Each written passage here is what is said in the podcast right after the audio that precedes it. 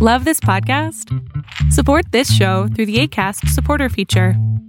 It's up to you how much you give, and there's no regular commitment. Just click the link in the show description to support now.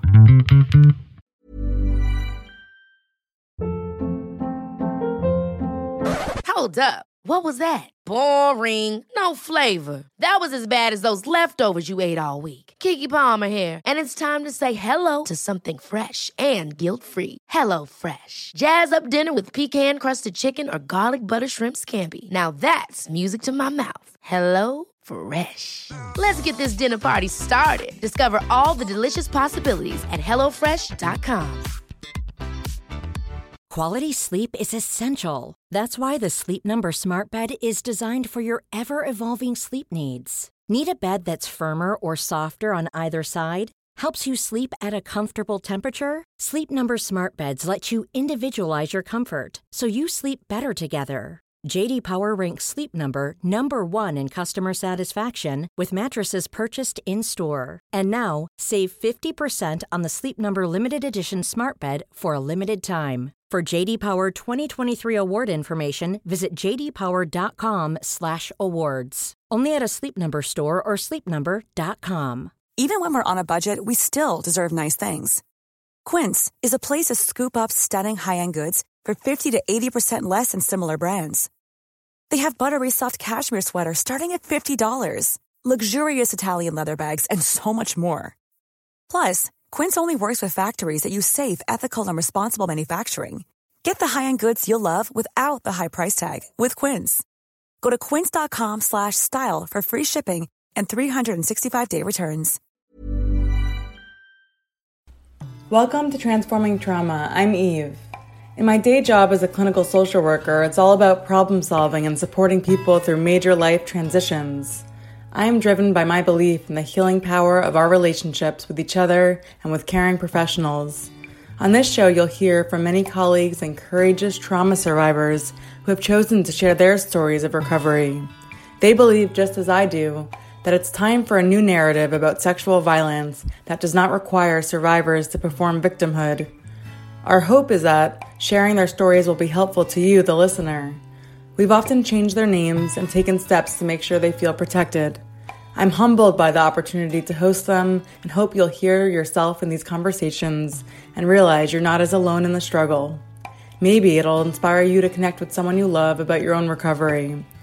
Transforming Trauma is presented in partnership with Rachel Grant Coaching, and more resources can be found at rachelgrantcoaching.com.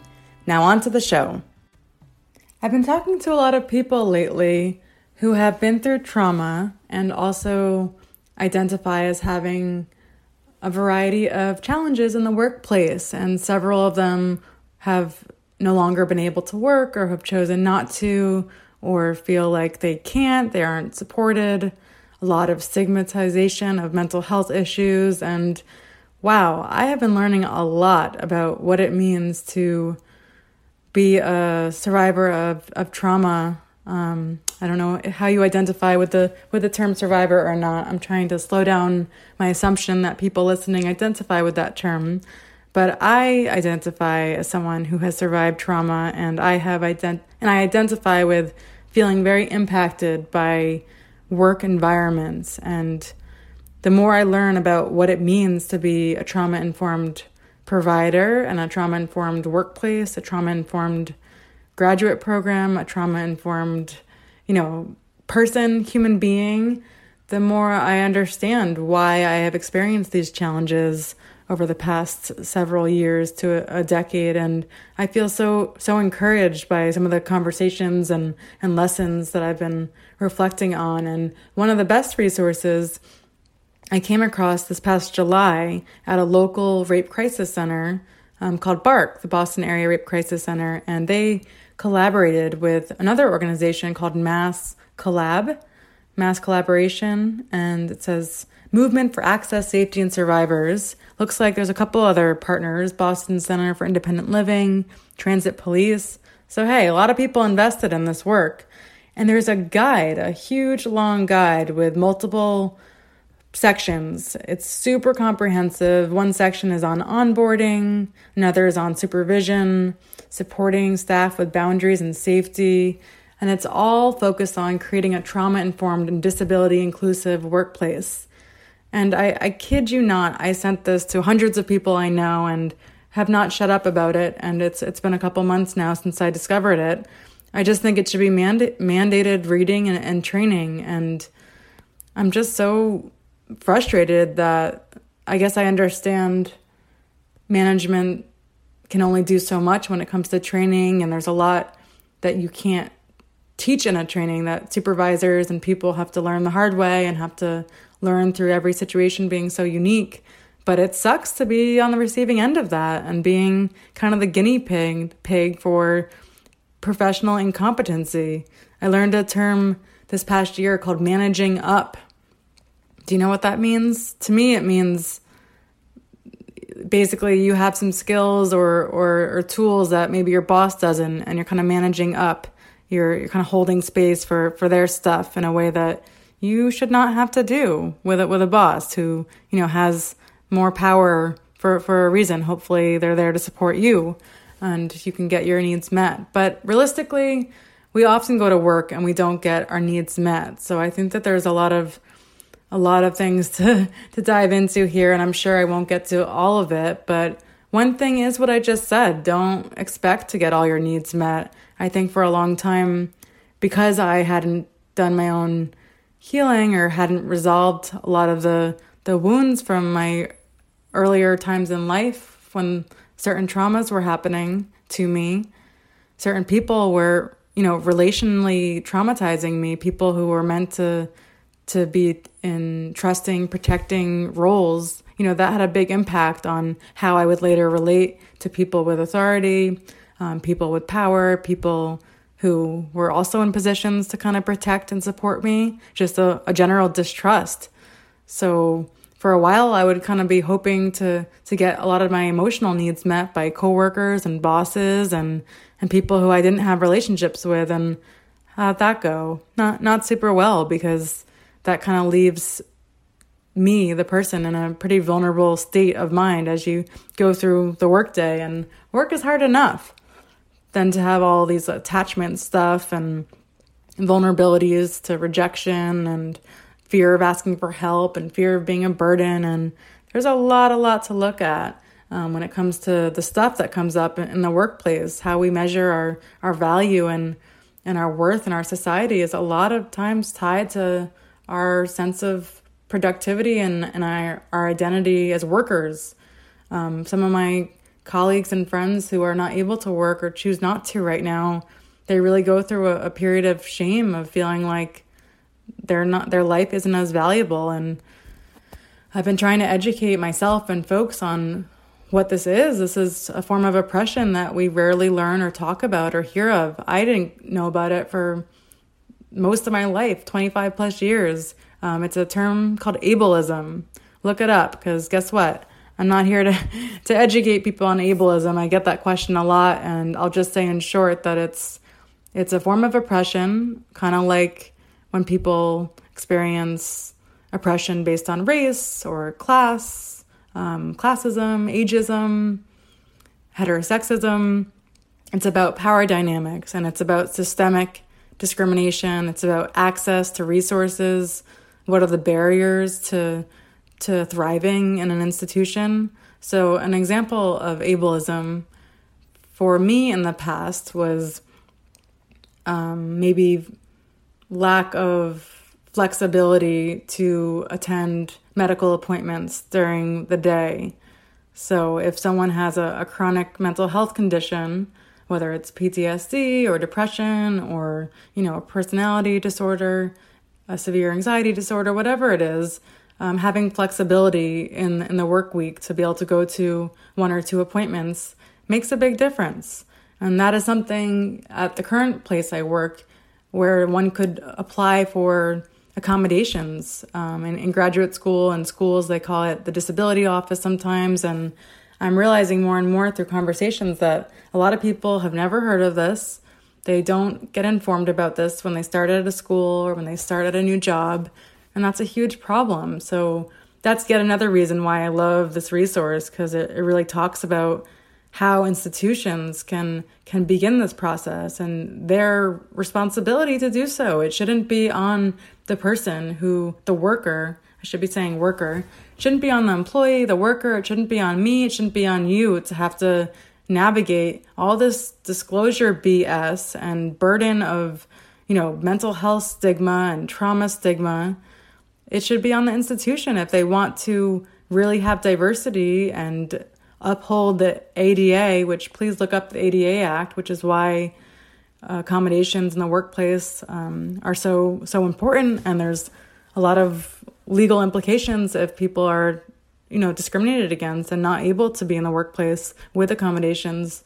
So there's a lot more nuance to it. But by and large, if you're able to meet the quote unquote basic functions of the job, then you are able to get the accommodation approved. And I'm sure that that's a privileged way of explaining it, because a lot of jobs out there do not provide benefits and do not kind of abide by this law. But it's super empowering just to learn about. And I spent a lot of time in recent years looking at this movement called Docs with Disabilities, Nurses with Disabilities. Just the hashtag itself will lend you to articles and news and podcasts all about these very high-functioning, quote-unquote, professionals who have navigated and persevered through countless barriers and stigma, and now they're coming out with their stories. It's a different world we're living in, where people can say, I'm a doctor, I'm a psychiatrist, and I live with this disability, invisible or visible.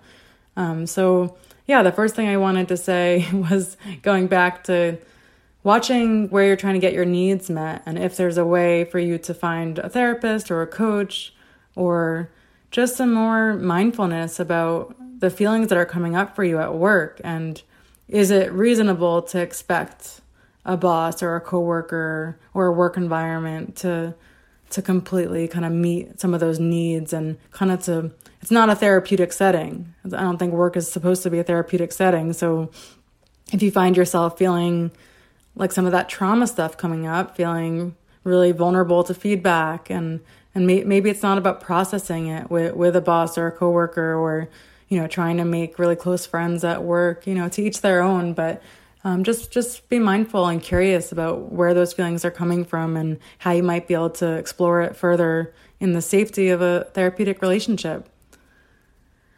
And two, find some allies. I know one thing that I found really helpful in recent years was I did a fundraising campaign at work, and I didn't realize it at the time, but since it was for the National Alliance for Mental Illness, I was introduced to several allies because they wanted to support my fundraising campaign. Maybe it was because I was new to the institution, but I think it's because they found the cause meaningful, and it really planted seeds for some people who I feel like, you know, a little bit more connected to at work, who share an interest and a passion for advocacy and supporting reduction of stigma in the workplace. So finding your allies, people who maybe you need to have an event sesh with during work or after work. But, you know, take your time to figure out who those people are. You can always share more, but you can't share less. And number three, I would say be patient with yourself and be compassionate, because this is really hard. Whatever you're going through, it's harder than anyone probably in your life can possibly comprehend. I think that no matter how quote-unquote trauma-informed you are or disability-inclusive, everyone's situation is unique, and it's not something that can be resolved overnight, and it's not something that's going to be made easier, you know, through a training or you know, some of these concrete changes in these manuals. A lot of it is personal stuff that you're going to work at for a long time, but it does get easier, and I just wanted to offer that to you as something that I have found is a really common theme for people I get to know who have traumatic experiences struggling at work and keeping a job, staying at a job, staying in school, getting through school. And, you know, mental health can be very cyclical. Episodes of depression, triggering events, major losses that will impact survivors, especially those with childhood stuff, maybe more more deeply and be more destabilizing. So all the more reason to cultivate a support system that is filled with people who can lift you back up and remind you of your goodness when you stray from that inner knowledge of what you deserve and who you are. I guess one last piece of wisdom I want to offer you is to keep a list of the things that you're doing well at work. You might not always get that validation from people at work who you want it from, but you can get it from other people, from friends and former bosses or coworkers, cards you get for your birthdays or, you know, whatever it is, just keep track of it so that when you have those doubtful moments at the office, you can open that folder and you can have that to refer to. So feel free. I'd love to hear from you if you want to talk more about this or you have any questions or ideas for future topics. I would so love to hear from you. And I hope that this was useful. I'm sending so many warm hugs on this fall evening in Massachusetts. And please tune in for more. There's so much more to say. And you can visit rachelgrantcoaching.com to learn more about sexual abuse recovery coaching and explore other resources available on the site. And be sure to subscribe to this podcast. There's a lot I want to share. Thanks for listening.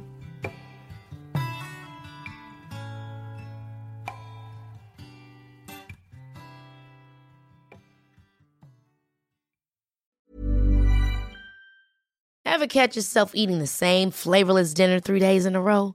Dreaming of something better? Well, HelloFresh is your guilt-free dream come true, baby. It's me, Keke Palmer.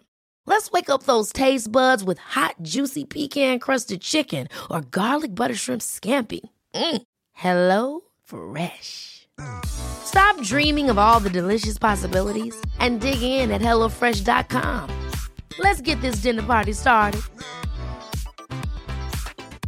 Mom deserves the best, and there's no better place to shop for Mother's Day than Whole Foods Market. They're your destination for unbeatable savings, from premium gifts to show-stopping flowers and irresistible desserts. Start by saving 33% with Prime on all body care and candles. Then get a 15-stem bunch of tulips for just $9.99 each with Prime. Round out Mom's menu with festive rosé, irresistible berry chantilly cake, and more special treats. Come celebrate Mother's Day at Whole Foods Market.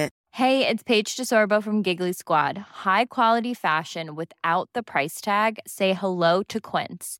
I'm snagging high-end essentials like cozy cashmere sweaters, sleek leather jackets, fine jewelry, and so much more. With Quince being 50 to 80% less than similar brands. And they partner with factories that prioritize safe, ethical, and responsible manufacturing. I love that. Luxury quality within reach. Go to quince.com/style to get free shipping and 365-day returns on your next order. Quince.com/style.